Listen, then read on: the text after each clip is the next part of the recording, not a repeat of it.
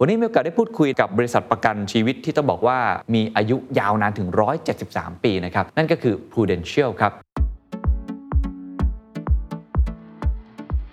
ในเรื่องของการแข่งกับสตาร์ทอัพใน Prudential ตอนนี้เรามีทีมงานที่มาจากทุก industry เลย ไม่ว่าจะมาจาก FinTech Retail เพราะว่าเราอยากได้ความหลากหลาย แล้วเราก็เอาเรื่องของ hackathon มาใช้ เวลาผมถามผู้บริหารหลาย ๆ ท่านเนี่ยนะเขาจะบอกว่าวงการที่โดน disrupt ช้ามากคือวงการประกัน กับบุคคลที่คิดว่าทำแล้วประสบความสำเร็จมาอย่างยาวนาน แล้วก็อาจจะดูอยู่ในคอมฟอร์ z โซนอยู่ในเซฟโซนระดับหนึ่งเนี่ยเราเปลี่ยนวิธีคิดคนเหล่านี้ยังไงในองค์กร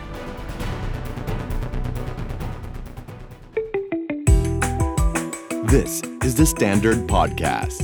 Eye opening for your ears. The secret sauce. สวัสดีครับ ผมเคนนักครินทร์และนี่คือ The Secret Sauce Podcast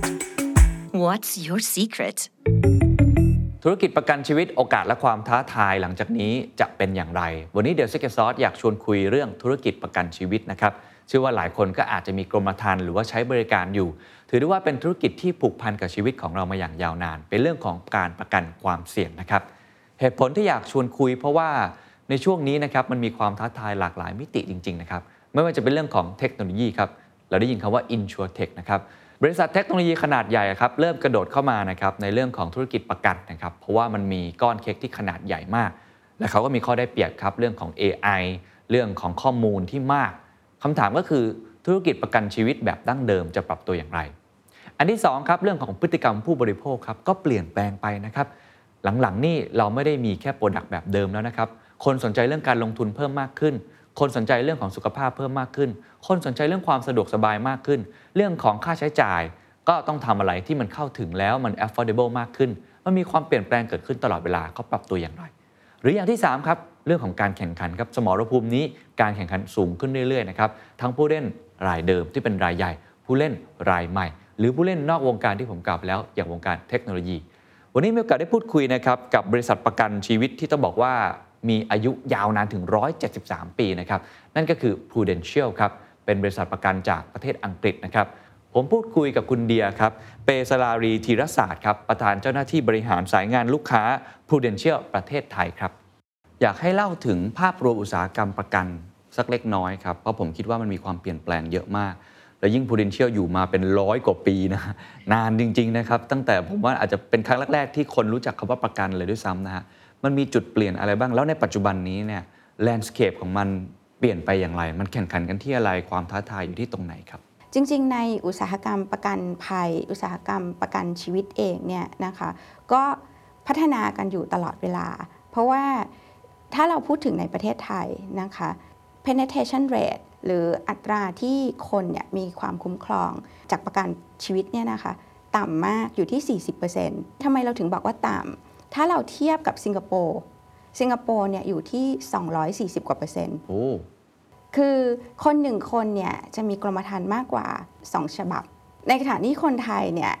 ร้อยคนมีแค่ 40 ฉบับนะคะ เพราะฉะนั้นคนไทยเนี่ยยังมีแกลบในเรื่องของการบริหารจัดการความเสี่ยงผ่านประกันเนี่ยค่อนข้างเยอะ ถ้าเราดูเนี่ยพี่ว่าคนคนไทยเนี่ยจะให้ความสำคัญกับประกันทรัพย์สิน มากกว่าประกันสุขภาพหรือประกันชีวิตตัวเอง ทุกคนเนี่ยจะมีประกันรถอาจจะมีประกันเดินทาง แต่ว่าเราจะไม่ค่อยนึกถึงว่าเราทำไมเราต้องมีประกันชีวิต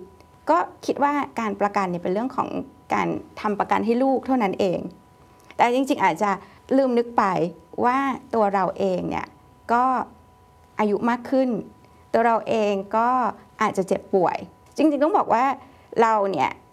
อยากให้ประเทศไทยเนี่ยเหมือนกับประเทศอย่างญี่ปุ่น หรือ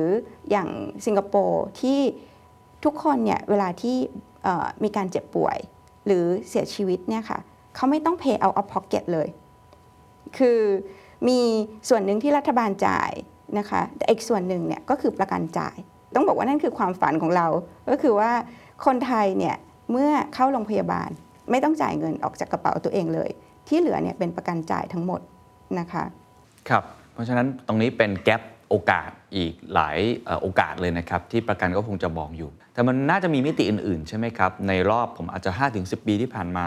ที่มองว่าเป็นเป็นความท้าทายเป็นอุปสรรคใหญ่นะครับไม่ว่าจะเป็นตัวพฤติกรรมผู้บริโภคแบบอื่น ๆ ที่ความสนใจเริ่มเปลี่ยน ไม่ว่าจะเป็นเรื่องดิจิทัล disruption ช่องทางการเข้าถึงประกันแบบใหม่ ๆ นะครับ หรือว่าเรื่องของตลาดการแข่งขันที่มีผู้เล่น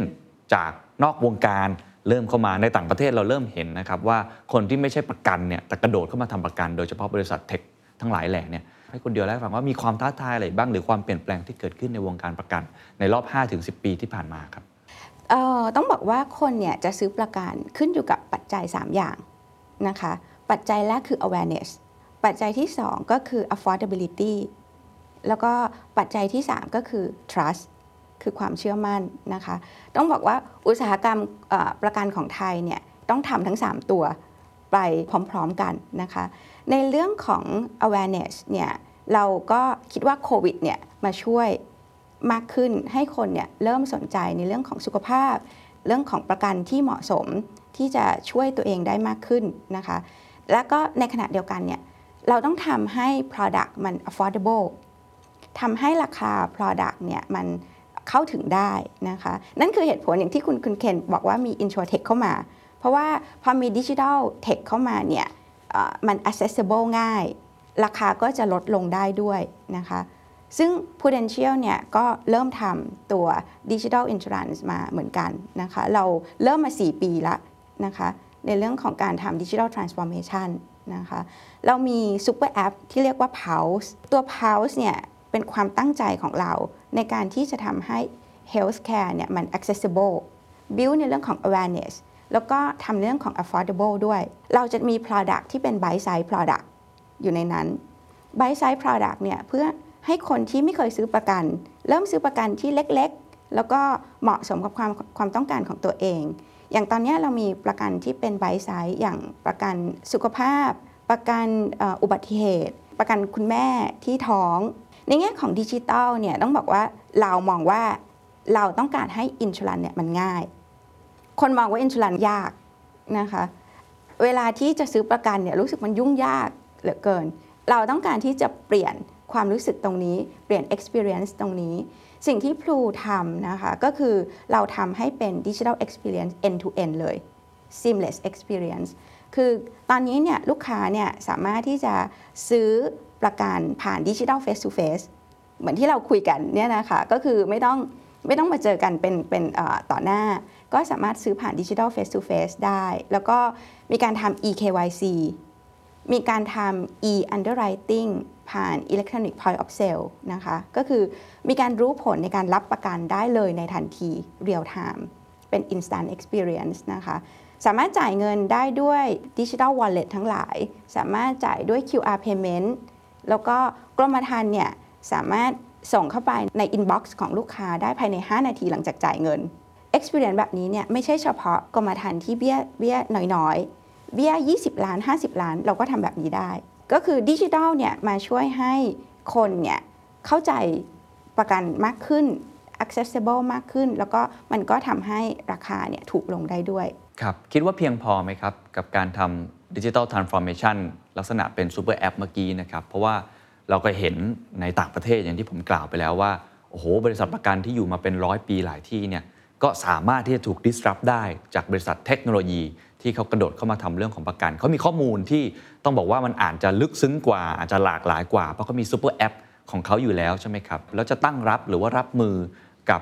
คู่แข่งนอกวงการตรงนี้ยังไงบ้างครับ ตัว super app ของเราที่เรียกว่า Pulse เนี่ยนะคะนอกจากจะมีในเรื่องของประกันแล้ว ต้องบอกว่ามีในเรื่องของการดูแลสุขภาพแบบองค์รวม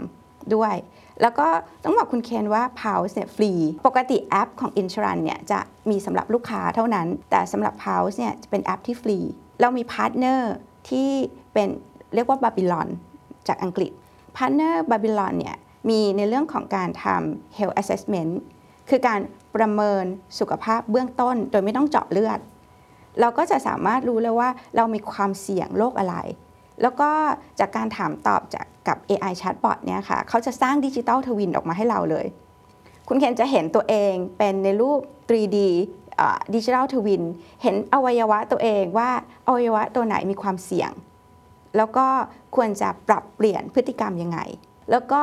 หรือในเรื่องของการทำ symptom checker อ อย่างเช่นอาจจะมีถ้าเรามีอาการปวดหัวปวดท้องตอนเที่ยงคืน เราคงไม่สะดวกที่จะไปหาหมอ เราใช้ตัว AI chatbot ตัวนี้ ซึ่งสร้างโดยคุณหมอที่อังกฤษ 300 กว่าคน เรามา localize ด้วยโรคในประเทศไทยด้วยนะคะ ก็สามารถที่จะบอกได้ว่าอาการแบบนี้เนี่ยเหมือนพูดคุยกับคุณหมอเลยนะคะ แล้วก็จะบอกได้ว่าอาการนี้เราควรจะต้องเรียก ambulance เลย หรืออาการนี้อาจอาจจะทานยาแล้วนอนพักผ่อน พอ ในขณะเดียวกันเราก็มี partner อย่างที่ที่บอกเมื่อกี้ก็คือเรามี digital partnerอย่าง AIS แล้วก็ The One เป็นเบอร์หนึ่งในใน industry ของตัวเองทั้งคู่เลยนะคะ ตรงนี้เนี่ยมาเติมเต็มซึ่งกันและกัน ในเรื่องของการแข่งกับทางสตาร์ทอัพนะคะ เราก็มองว่าจริงๆเนี่ยเราเองเนี่ยก็มีข้อมูลฐานลูกค้ามายาวนานนะคะ ในขณะเดียวกันเราก็มีความเชื่อมั่น เรามีประสบการณ์ในการดำเนินธุรกิจ มาอย่างยาวนาน ซึ่งตรงนี้เนี่ยเป็นสิ่งที่สตาร์ทอัพเนี่ยอาจจะยังไม่มี จากประสบการณ์ที่ยาวนานเนี่ยทำให้เรามีสถานะทางการเงินที่แข็งแกร่ง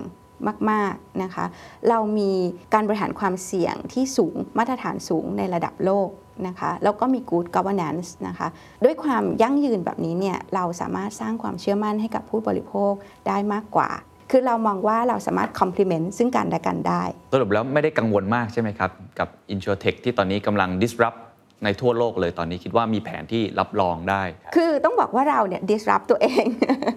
เราเราเริ่ม disrupt ตัวเองมาเมื่อประมาณ 4 ปีที่แล้วนะคะ ตอนนี้เนี่ยในในองค์กรของ Prudential เองเนี่ยค่ะเราเอา agile culture มาใช้อย่างค่อนข้างเต็มรูปแบบเลย เราไม่ได้เรียกเป็นแผนก เราเป็น tribe เราเป็น squad เรามี squad ที่รันเหมือน startup อยู่ข้างในเนี่ย 13 squad ตอนนี้ที่รันอยู่ นะคะ แล้วก็แต่ละ squad เขาก็จะมี mission ในการที่จะหา solution แล้วก็ service ใหม่ๆ ให้ลูกค้าอยู่ตลอดเวลา ยกตัวอย่าง squad หนึ่งที่ที่เพิ่งเพิ่ง launch นะคะ ก็คือเราเพิ่ง launch ตัว Digital Policy Loan ออกมา ตัวนี้เนี่ยลูกค้าสามารถที่จะกู้ยืมเงินจากกรมธรรม์ได้ ผ่าน digital step แค่ 4-5 step 4-5 คลิก paperless หมดเลยนะคะ แล้วก็จะได้รับเงินในบัญชีภายใน 2 วัน อันนี้ก็เป็นหนึ่งในใน solution ที่เราทำออกมาจาก squad ของเราเอง คิดว่าเรามีความพร้อมพอสมควรค่ะครับงั้นก็อาจจะต้องเล่าให้เพิ่มนิดหนึ่งครับ ว่าตลอดเส้นทางที่ทำการ transform มาสู่โลกดิจิตอลเนี่ยจริงมันก็ไม่ง่าย เจอนี่เป็นยังไงครับ ความยากที่สุดความท้าทายที่สุดคืออะไร แล้วผ่านแต่ละจุดมาได้ยังไง แล้วตรงนี้คิดว่าอพอใจกับการ transform หรือว่ามันต้องทำต่อไปเรื่อยๆครับ เราต้องทำต่อไปเรื่อยๆ แน่นอนนะคะ อันนี้เป็น journey อย่างที่คุณเคนบอกนะคะ กระบวนการที่ผ่านมาความยากที่สุดก็คือ คือการปรับเปลี่ยนให้ทีมงานที่เคยทำงานแบบเดิม ปรับเปลี่ยนมาการทำงานแบบใหม่นะคะ เราเนี่ยก็จะต้องมีการ blend ทีมงานจาก industry ใหม่ๆ เข้ามานะคะ ใน Prudential ตอนนี้เนี่ยเรามีทีมงานที่มาจากทุกอินดัสทรีเลย ไม่ว่าจะมาจาก FinTech ไม่ว่าจะมาจาก Retail จากอ่อ InsurTech จาก Telco เพราะว่าเราอยากได้ความหลากหลายเบลนทั้งความรู้ในเรื่องของประกันที่เรามีเยอะมากแน่นมากอยู่แล้วในทีมเราทีมเดิมเรา กับทีมใหม่ที่มี new skill set เข้ามาเบลนกันนะคะ ปรับกระบวนการในการทำงานทั้งหมด เรามีการเซตทีมเป็นทีมที่เราเรียกว่าทีมรันแล้วก็ทีม change คือเรามองว่าเราเหมือนทำเหมือนเป็นร้านอาหารนะคะร้านอาหารที่เปิดไปแล้วก็จะรันยังไงให้ดีที่สุด ในขณะที่กลุ่มทีมที่เป็น squash เนี่ยเขาก็จะเหมือนกับทีมที่หา recipe ใหม่ ๆ มาเสิร์ฟในร้าน หรือหา business model ใหม่ ๆ มามาทำที่ร้าน หรือว่าอาจจะเปิดร้านใหม่อยู่เลย หรืออาจจะเปิดเป็นวิธีการขายแบบใหม่ ๆ ไปเลย อันนี้ก็คือเจอร์นี่ที่ผ่านมานะคะ ก็ก็ยังเป็นเจอร์นี่ที่ ยังต้องทำอีกเยอะนะคะ เราอ๋อแล้วเราก็เอาเรื่องของ Hot House เรื่องของ Hackathon มาใช้เยอะมากนะคะ ในปี 2020 แล้วปีนี้เนี่ยเราน่าจะทำ Hot House ไปแล้วประมาณ 10 Hot House 10 Hackathon ภายในนะคะ เป็นการแข่งกันเองภายในกลุ่มบริษัท Prudential นะคะ ไม่ใช่เฉพาะ Prudential Thailand นะคะในใน 3 วันเนี่ยเราต้องสร้าง solution ออกมาให้ได้ เป็นการทำงานที่ 24 ชั่วโมง แล้วก็โดยเฉพาะอย่างยิ่งมีความยากของโควิดเข้ามาอีก เราก็ต้องทำงานกันอาจจะ 3-4 ประเทศเลย เพราะว่าทีม dev เนี่ยอาจจะอยู่ที่อินเดีย แล้วก็ทีมที่ดีไซน์อยู่ที่ประเทศไทย ทีมที่ทำ UX UI อาจจะอยู่ฟิลิปปินส์นะคะก็ก็สนุกแล้วก็ท้าทายค่อนข้างเป็นประสบการณ์ที่น้องๆก็บอกว่าโหด แต่ก็สนุกแล้วก็ทำให้เราได้ result ออกมาจริง ๆ ครับคิดว่าอะไรคือบทเรียนสำคัญครับ ที่เราเนี่ยพยายามที่จะทำให้กระตอนพยายามจะคิด product คิด solution ใหม่ๆ พยายามทำให้องค์กรอาจจะพยายามไป reprocessอะไรคือบทเรียนสำคัญที่เราได้เรียนรู้และน่าจะเป็นประโยชน์กับคุณผู้ฟังทุกท่านครับว่าองค์กรที่อยู่มา 170 กว่าปีเนะฮะก็ต้องปรับตัวตลอดเวลาเหมือนกันแล้วบทเรียนที่เราได้จากการปรับแต่ละครั้งโดยเฉพาะครั้งล่าสุดเนี่ยสปีก่อนเนี่ยจนถึงปัจจุบันเนี่ยมันคืออะไรครับ บทเรียนที่คิดว่าน่าจะสำคัญที่สุดก็คือว่าทุกครั้งที่เราทำงาน เราต้องย้อนกลับมาที่ purpose ของเรา กลับมาที่เจตนารมณ์ของเรานะคะว่าเราบอกว่าเราต้องการ help people get the most out of life เราต้องการช่วยให้คนมีสุขภาพที่ดี เราต้องการช่วยให้คนมีความมั่นคงทางการเงิน คือเริ่มต้นจากมี2อย่างแล้วเนี่ยเขาจะไปทำอะไรก็ได้ เขาจะไปเติมความฝันยังไงก็ได้ แต่ว่าเราต้องมี2ออย่างนี้ก่อน เพราะฉะนั้นทุกๆอย่างที่เราทำเนี่ยเราต้องย้อนกลับมาถามว่าสิ่งที่เราทำเนี่ยช่วยให้คนสุขภาพดีขึ้นไหม มันเป็นโซลูชันที่ช่วยให้เขามีความมั่นคงทางการเงินขึ้นไหมนะคะ ตรงนี้เนี่ยอะไรที่ไม่ใช่เราต้องปรับเปลี่ยนรวดเร็ว สิ่งหนึ่งที่เป็น attribute สำคัญที่เราเรียนรู้จากการทำทุกอย่างที่ผ่านมาเนี่ยก็คือเรื่องของ optimistic เรื่องของการ resilient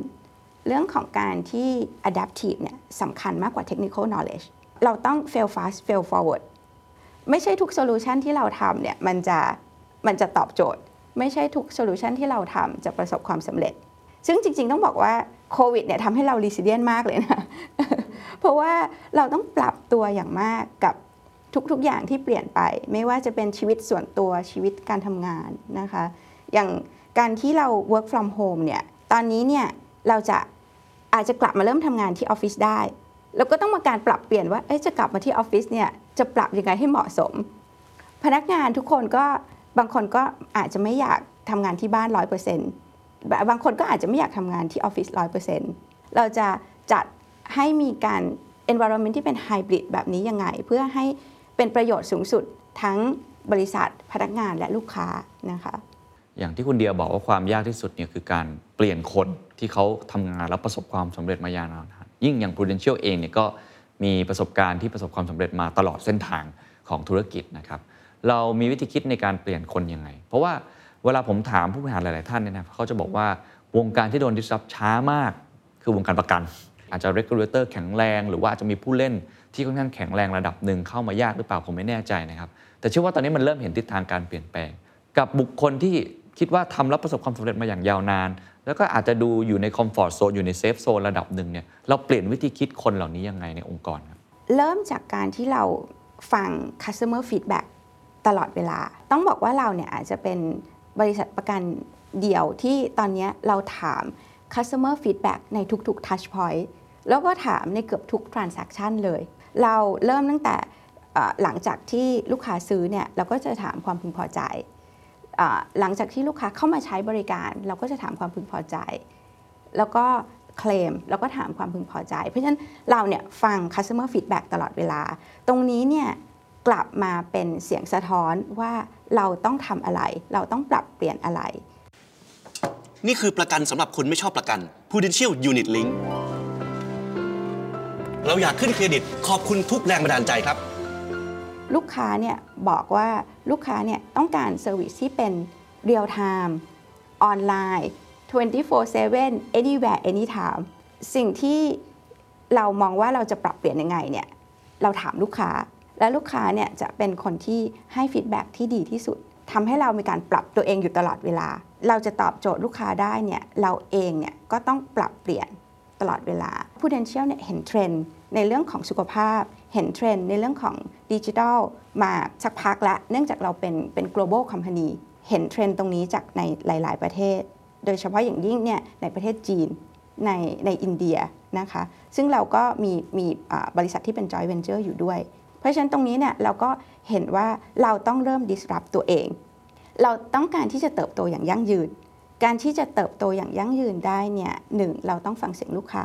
สองเราต้องเป็นประโยชน์ต่อสังคม อีกมุมหนึ่งที่เมื่อกี้คุณเดียแตะแล้วผมคิดว่าน่าสนใจก็คือเรื่องของสุขภาพ อันนี้อยากให้เราได้ฟังนิดนึงว่าเทรนด์มันเปลี่ยนไปยังไงบ้าง และเราเข้าไปจับโอกาสนั้นยังไง อย่างเช่นตัวอย่างเรื่องสุขภาพใช่ไหมครับหรือว่าในเรื่องของอ่าการลงทุน unit linked อะไรต่างๆ พวกนี้นะครับ Prudential เข้าไปจับโอกาสนี้ยังไง และอะไรคือเทรนด์ที่น่าจับตาบ้างครับหลังจากนี้ครับ ต้องบอกว่าอย่างเทรนด์สุขภาพเนี่ยมาแรงมาก Prudential เนี่ยได้ทำวิจัยร่วมกับ The Economist เมื่อปีที่แล้ว เรามีการทำ survey กับคนประมาณ 5,000 คนใน 13 ประเทศนะคะ เทรนด์เนี่ยออกมาน่าสนใจมาก 80%เนี่ยบอกว่าคนเนี่ยคิดว่าเทคโนโลยีจะมาช่วยให้เขาเข้าถึงการมีสุขภาพที่ดีได้ เทรนด์ที่น่าสนใจไปกว่านั้นก็คือว่าคนในที่ทำตอบแบบสอบถามเนี่ยนะคะ 88%คนไทยเนี่ย 88%บอกว่าเริ่มใช้ตัว Health Tech แล้ว เริ่มใช้ variable แล้ว เริ่มใช้ตัววัดความดันที่เป็นดิจิทัลแล้วนะคะคือคนไทยเนี่ยเริ่ม aware ในเรื่องของของ health tech มากขึ้น เริ่ม aware ในเรื่องของสุขภาพมากขึ้น มันก็เห็นชัดว่า pulse เนี่ยที่เราทำเนี่ยก็เริ่มก็มาถูกทางนะคะแล้วก็นอกจากนี้เนี่ยเทรนด์ที่เราเห็นในประเทศไทยนะคะก็คือโรคที่เป็น NCD คือ non communicable disease ก็คือโรคที่เกิดจากพฤติกรรม ไม่ได้เกิดจากพันธุกรรมโรคอย่างเงี้ยเกิดขึ้นจากอะไรอย่างเช่น ความดันเบาหวานเนี่ยเกิดจากการกินไม่ถูก การนอนไม่ถูก การมีพฤติกรรมที่ไม่ถูกต้องไม่ออกกำลังกาย ซึ่งตรงเนี้ยเนี่ยหลีกเลี่ยงได้ หรืออีกเทรนด์หนึ่งที่เราเห็นคือ aging society อายุยืนขึ้น แต่ว่าถ้าอยู่อายุยืนขึ้น แต่ว่าสุขภาพไม่แข็งแรง เงินเก็บเราเนี่ยอาจจะหมดไปเลยกับการรักษาตัวเอง อาจจะไม่พอกับชีวิตที่เหลืออยู่ด้วยซ้ำนะคะ ในแง่ของ Product เนี่ยต้องบอกว่าเรามี Product ที่มาตอบโจทย์ตรงนี้ ไม่ว่าจะเป็นเรื่องของ Product สุขภาพที่คุ้มครองโรคร้ายแรง อย่างเช่นมี Product หนึ่งเนี่ยคุ้มครอง 63 โรคร้ายแรงเลย แล้วก็จ่ายให้เป็นล่ำซ้ำ Benefit ไม่ว่าจะไปรักษาด้วยวิธีไหน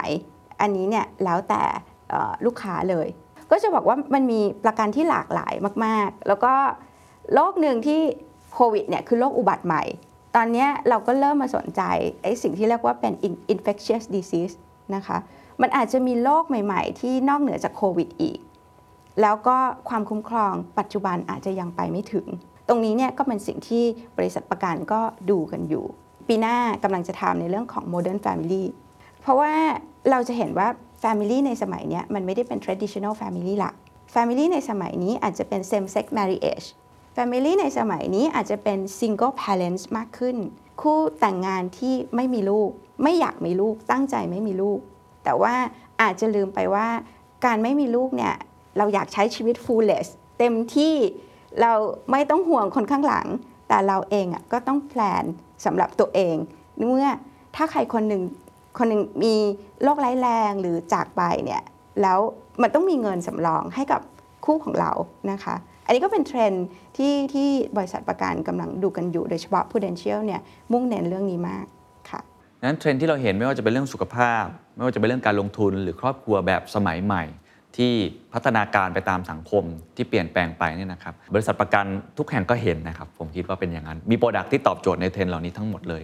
คำถามคือ Prudential ต่างอย่างไรครับ มีอะไรที่ทำให้เราเนี่ยมี unique selling point ครับ Unique selling point ของ Prudential ต้องบอกเลยว่าเป็นเรื่องของ customer centricity อย่างที่บอกว่าเราเนี่ยสำรวจความพึงพอใจลูกค้าตลอดเวลา ปีที่แล้วเนี่ยเราได้ทำมี survey จาก Nielsen Thailand นะคะ NPS เราเนี่ยสูงสุดในธุรกิจประกันชีวิตเลย Customer satisfaction ของเราเนี่ยสูงมาก คือลูกค้าเลท top 2 box เราเนี่ย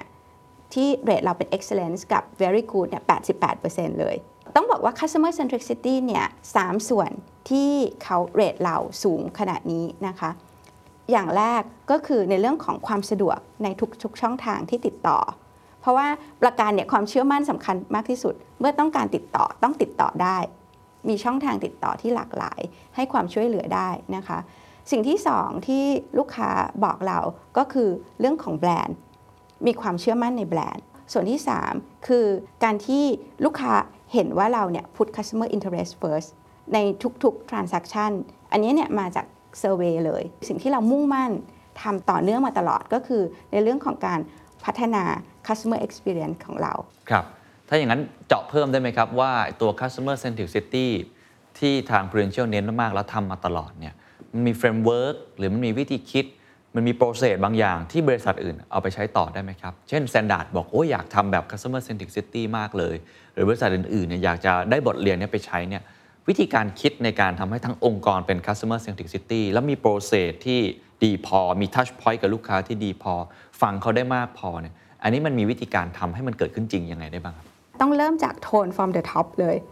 แล้วก็เริ่มจาก company purpose เลย อย่างที่บอกว่าเรามี purpose ที่ชัดเจน เรามีเจตนารมณ์ที่ชัดเจนที่เราจะทำเพื่อลูกค้า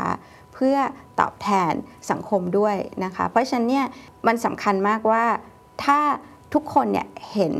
ภาพเดียวกันทั้งองค์กรพอเห็นภาพเดียวกันทั้งองค์กรเนี่ยมันจะทำให้มันเป็น natural อะค่ะทุกสิ่งที่เราทำเนี่ยมันก็ทำให้เราย้อนกลับไปถามตัวเองว่า สิ่งที่เราทำเนี่ยเป็นประโยชน์ต่อลูกค้า จริงไหม มันก็เลยทำให้เวลาที่เรามีโจทย์ ไม่ว่าเราจะทำอะไร ไม่ว่าเราจะหา solution อะไร หรือ service อะไรใหม่ ๆ หรือ Product อะไรใหม่ ๆ เนี่ย มันก็จะกลับมาที่จุดเดิมว่าเราได้ทำตามสิ่งที่เราคิดไว้ไหม ก็คือช่วยให้คนเนี่ยมีสุขภาพที่ดีขึ้นไหม ช่วยให้คนมีความมั่นคงทางการเงินไหม แล้วก็ทำให้มันง่ายไหม เพราะเรามีคำว่า customer centric มีคำว่าง่ายอยู่ในหัวเราเนี่ยทุกอย่างทุก solution ที่เราพัฒนาขึ้นมาเนี่ยมันก็จะต้องกลับไปตอบโจทย์ตรงนั้น ต้องบอกว่าเรามี big hairy audacious goal ของเรา BHAG ของเรานะคะ เราต้องการที่จะเป็นที่หนึ่งในใจลูกค้า เรามีทำเป็นตัว monster น่ารักน่ารักในบริษัท ทุกคนจะรู้จัก monster ตัวนี้ดี monster ตัวนี้จะเป็นรูปหัวใจ มีรูปลูกค้าแล้วก็รูปหัวใจ คือเราก็จะทำให้ง่ายกับพนักงานของเราด้วยในการที่จะเข้าใจว่าเนี่ยทุกคนมีภาพร่วมกัน ตัว B hack เนี่ยมันคือ Big Hairy Audacious Goal นะ แต่ว่าเราต้องทำมันได้ มันเป็น Monster QQ อะไรอย่างเงี้ยค่ะ culture เนี่ยต้องทำอยู่ตลอดเวลาทำอย่างต่อเนื่อง แล้วก็มาจากโทน from the top เลย เพราะฉะนั้นเมื่อโทน from the top มาในภาพนี้เนี่ยทุกคนก็จะไป ด้วยกันนะคะครับมองเทรนด์ไปในอนาคตครับ 3-5 ปีข้างหน้า เราเห็นโลก Metaverse เราเห็นโลกบล็อกเชนคริปโตเคอร์เรนซีเราเห็นโลกอะไรต่างๆ ที่พฤติกรรมคนก็จะเปลี่ยนไปอีกเยอะมากเลยเนี่ยคิดว่ามีเทรนด์อะไรในแง่ของ product ประกันที่จะเปลี่ยนหรือเทรนด์ธุรกิจประกันที่จะเปลี่ยนแล้วเรารับมือกับมันยังไงครับเตรียมพร้อมยังไง ยังไงเนี่ยดิจิทัลเนี่ยก็ต้องทำต่อไปในเรื่องของดิจิทัล disruption digital experience นะคะเพราะว่าทุกคนเนี่ยต้องการ อะไรที่มันง่ายตอบโจทย์รวดเร็ว ตอนนี้ทุกคนเนี่ยมี attention span สั้นมาก โดยเฉพาะเด็กๆ สมัยนี้ใช่ไหมคะ ทุกอย่างเนี่ยมัน real time ออนไลน์ ประกันเนี่ยก็ต้องปรับตัวไปในแนวนั้นนะคะ ก็คือต้องทำให้ทุกอย่างเนี่ยง่าย แล้วก็ Digital Experience โดยเฉพาะอย่างยิ่งในเรื่องของสิ่งที่เป็นความยากของของธุรกิจประกัน ก็คือภาษา ของธุรกิจประกัน เพราะว่ามันเป็น financial contract อย่างหนึ่ง เราจะทำยังไงให้เราสามารถที่จะทำให้ภาษาประกันเนี่ยเป็นภาษาที่เข้าใจง่ายกับผู้คนมากขึ้น เราจะทำยังไงให้ experience เนี่ยมัน seamless มันไม่รู้สึกว่าการซื้อประกันเนี่ยมันต้องมีเอกสารมากมาย ยุ่งยาก กว่าจะพิจารณารับประกัน กว่าจะรู้ผลบางเคสเนี่ยต้องไปตรวจร่างกาย เราต้องแก้เอ่อ perception แบบนี้แก้ experience แบบนี้นะคะ อย่าง Prudential ตอนนี้เราเอา AI เข้ามาใช้เยอะมาก โดยเฉพาะอย่างยิ่งตอนนี้กำลังทดลองอยู่ในเรื่องของการเอา AI มาใช้กับการพิจารณารับประกันภัย ในอนาคตเนี่ยเราอาจจะไม่ต้องถามคำถามสุขภาพแล้ว เราอาจจะใช้ข้อมูลสุขภาพที่เรามีในมือถือของเราเนี่ยแหละค่ะ มา เป็นตัวที่บอกว่าลูกค้านี่มีสุขภาพเป็นยังไง แล้วเราจะสามารถรับประกันได้ในระดับไหนนะคะ ตรงนี้เนี่ยก็เป็นสิ่งที่เรากำลังทำอยู่ ก็คิดว่าใน 3-5 ปีเนี่ยเราน่าจะเห็นธุรกิจประกันที่เปลี่ยนไปในรูปแบบที่ seamless ซื้อประกันง่ายมาก ซื้อประกันแม้กระทั่งทุนสูงๆเนี่ย ก็จะง่ายมาก อาจจะแทบไม่ต้องตอบคำถามสุขภาพ อาจจะไม่ต้องไปตรวจสุขภาพเลย อาจจะไม่ต้องเจาะเลือด เราน่าจะได้เห็นเทรนด์นั้นมากขึ้นเรื่อยๆ อีกอย่างหนึ่งที่น่าจะได้เห็นมากขึ้นเรื่อยๆ ก็คือ product ที่ innovative มากขึ้นเรื่อยๆ เพราะว่าโรคเนี่ยมีการพัฒนาไปเร็วมากโควิดเนี่ยไม่มีใครคิดถึงมาก่อนนะคะ เพราะต้องบอกว่าโควิดเนี่ยเป็นเป็นโรคระบาด ประกันทั่วทั่วๆไปเนี่ยคุณเคนปกติเนี่ยไม่คุ้มครองโรคระบาดนะคะประกันไม่ว่าจะเป็นประกันสุขภาพประกันชีวิตทั่วโลกเนี่ยไม่ไม่ได้คุ้มครองโรคระบาดพอเกิดโควิดขึ้นมาเนี่ยสิ่งที่เราต้องทำอย่าง Prudential เนี่ยก็คือเราก็ต้องยกเลิกข้อยกเว้นนั้นไปเลย ฟรี ไม่ได้คิดค่าใช้จ่ายลูกค้าเพิ่มเลย ทีนี้เราก็ต้องมาคิดแล้วว่าในต่อไปเนี่ยอาจจะมีโรคระบาดใหม่ ขึ้นมามากกว่าโควิดก็ได้ แล้วเราก็ไม่รู้ว่าโควิดอาจจะอยู่อีกนานเท่าไหร่ ตรงนี้เนี่ยเราก็ต้องมองเผื่อไปในตรงนั้นด้วยนะคะ หรือในเรื่องของวัคซีนที่วัคซีนโควิดอย่างเงี้ยเมื่อก่อนเราก็คงไม่คิดว่าจะมีการประกันแพ้วัคซีน ประกันส่วนใหญ่ก็ไม่มีการคุ้มครองการแพ้วัคซีน เราก็ต้องยกข้อยกเว้นนั้นออกไป เราก็ให้ความคุ้มครองลูกค้าฟรีเหมือนกัน Prudential เนี่ยให้ให้มากกว่านั้นอีก คือ ลูกค้าของเราลูกค้าประกันสุขภาพทั้งหมดเนี่ยเราให้ประกันที่ว่าเรียกว่าเป็น OPD สำหรับการแพ้วัคซีน คือถ้าลูกค้าแพ้วัคซีนเนี่ยไป OPD เนี่ยเราจ่ายตามจริงไม่เกิน 1,000 บาท เราให้ 2 ครั้งจนถึงสิ้นปีนี้เลย เพื่อสนับสนุนให้ลูกค้าไปฉีดวัคซีน จริง ๆ มันโควิดมันก็มีข้อดีตรงที่ว่าทำให้คนเนี่ยกลับมาสนใจในเรื่องสุขภาพมากขึ้น มาสนใจในเรื่องของประกันมากขึ้น เมื่อกี้พูดมามุมหนึ่งที่คุณเดียเล่าเนี่ยผมรู้สึกว่าน่าสนใจนะครับว่าการที่เราพยายามปรับตัวไปตาม customer ไม่ว่าจะเป็นเรื่องของความสะดวกสบาย seamless หรือในแง่ของการที่เราสร้าง experience ให้ดีขึ้น รวมทั้งตามเทรนด์ให้ทันว่ามันมีอะไรบ้าง อย่างที่เราคุยกันเรื่องการลงทุน เรื่องสุขภาพ Product เราก็ต้องสร้าง innovation ตลอดเวลาเพื่อสอดรับกัน แต่ว่าไอการทำแบบนี้จริงๆ ต้องใช้การลงทุน Margin อาจจะบางลง เช่น buy side เมื่อกี้ที่เราคุยกันว่าเออมันอาจจะบางลงหน่อย เรามีวิธีการ balance ตรงนี้ยังไง การลงทุนเพิ่มมหาศาล ผมเชื่อว่าไอแอปที่ชื่อว่า Pulse เนี่ยก็คงต้องเป็นการลงทุนครั้งใหญ่มาก AI เนี่ยก็การลงทุนครั้งใหญ่ เราทำยังไงให้ตัวเลขยัง balance อยู่ หรือเรามองว่าในช่วงนี้ต้องลงทุนมากเป็นพิเศษ แล้วตัวเลขอาจจะดูไม่ได้สวยมากเหมือนกับแต่ก่อน หลังจากนี้การวาง strategy เรื่องการเงินเนี่ยมันจะเปลี่ยนไปยังไงบ้างครับ การวาง strategy ในเรื่องของการลงทุนเนี่ยเราเรารู้อยู่แล้วว่าดิจิทัลเป็นเรื่องที่สำคัญดิจิทัล experience เป็นเรื่องที่สำคัญ ลูกค้าคาดหวัง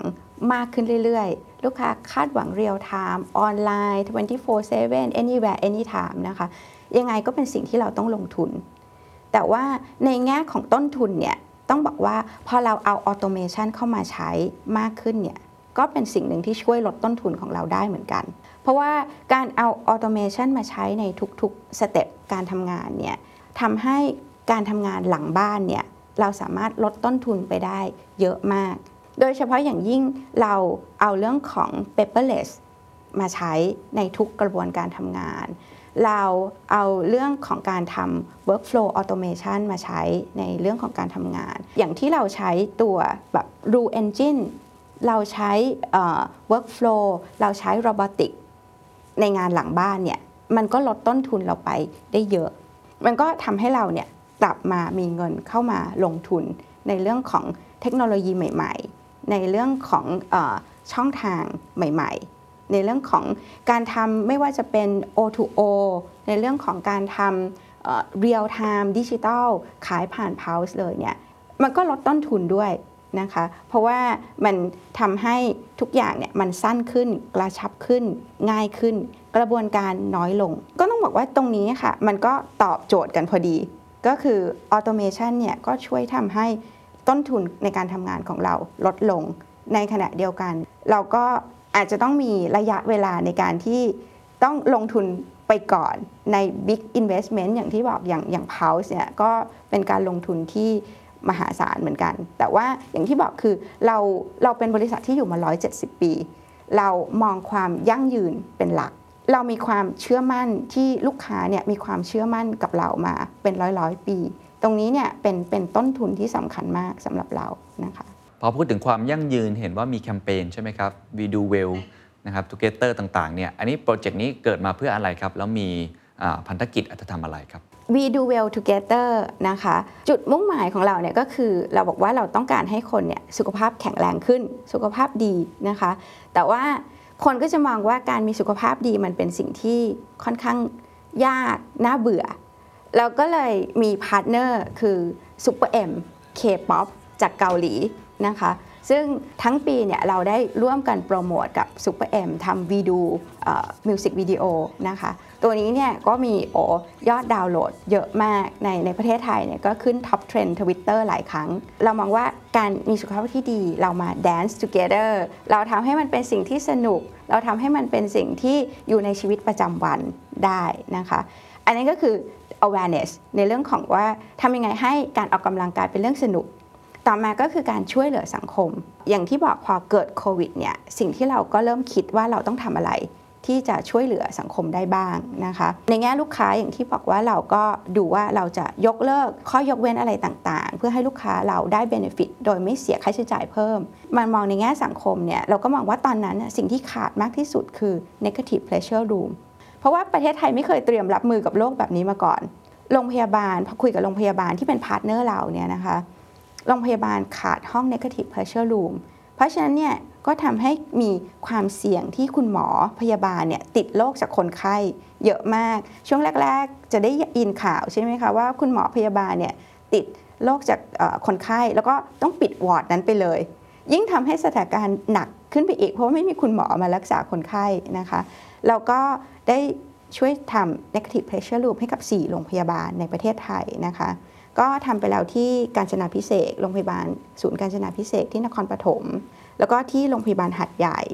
แล้วก็ที่วชิระพยาบาล แล้วก็ที่โรงพยาบาลสงฆ์นะคะล่าสุดตอนนี้กำลังทำให้ที่โรงพยาบาลสัมพลานด้วย คุณหมอบอกว่าตรงนี้เนี่ยเป็นสิ่งที่ไม่ค่อยมีคนทำเพราะว่ามันยากมันใช้เงินเยอะแล้วมันก็ใช้เวลานะคะก็ทางคุณหมอเนี่ยรู้สึกขอบคุณมาก ๆ เพราะว่าหลังจากโควิดเนี่ยค่ะห้องนี้ยยังใช้ได้กับโรคทางเดินหายใจอื่น ๆ อย่างเช่นวัณโรคก็ใช้ได้ เราก็ทำกิจกรรมอยู่ตลอดเวลานะคะ เรามี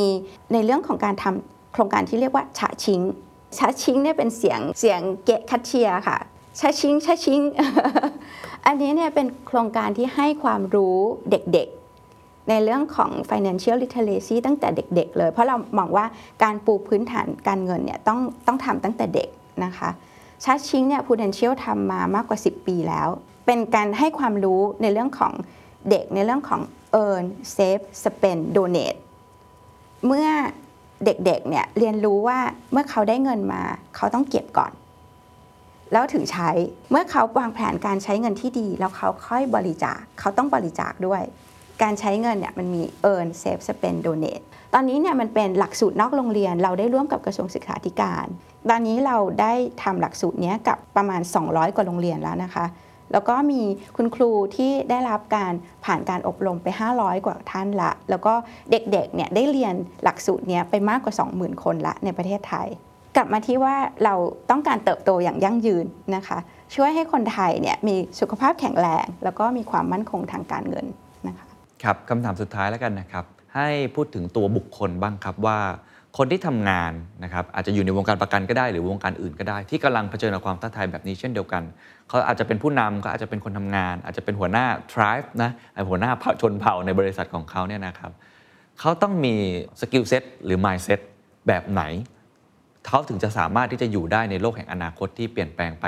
อย่างรวดเร็วตลอดเวลาครับ บอกเลยว่า attribute ที่สำคัญเนี่ยก็คือการมองโลกในแง่ดี optimistic สำคัญมาก ๆ เพราะว่าปัญหาเนี่ยมาเปลี่ยนไปตลอดเวลา แล้วก็ยากขึ้นเรื่อย ๆ สิ่งที่สองก็คือมีความอ่อ adaptive มันไม่มีอะไรที่เหมือนเดิม เราต้องหาโซลูชันที่เปลี่ยนไปที่ตอบโจทย์ เราไม่สามารถจะยึดกับสิ่งเก่าๆได้เลย ไม่ได้แปลว่าสิ่งที่ทำมาเป็นร้อยร้อยๆปีจะถูกเสมอไปนะคะในในโลกที่เปลี่ยนไป ราะฉะนั้นเนี่ยเราต้องมีการปรับเปลี่ยนตลอดเวลา Open Mind ในการที่จะดูว่ามันมีอะไรที่เปลี่ยนไปและอะไรที่เราจะมา adapt ได้กับการทำงานของเรานะคะ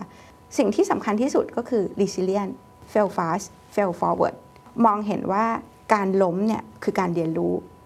การล้มเนี่ยคือการที่ได้รู้ว่าออเวนั้นมันไม่เวิร์กหาเวใหม่นะคะ การที่มี resilient เนี่ยสิ่งที่ทำให้เกิด resilient เนี่ยก็คือเกิดจากการที่เรามี optimistic นั่นแหละ แล้วเราก็มีความ adaptive นั่นแหละนะคะ มันก็จะทำให้เกิด result ที่เรารู้สึกว่าเรายังทำได้ เราสามารถหา solution ใหม่ ๆ ได้ optimistic เนี่ยทำให้เรา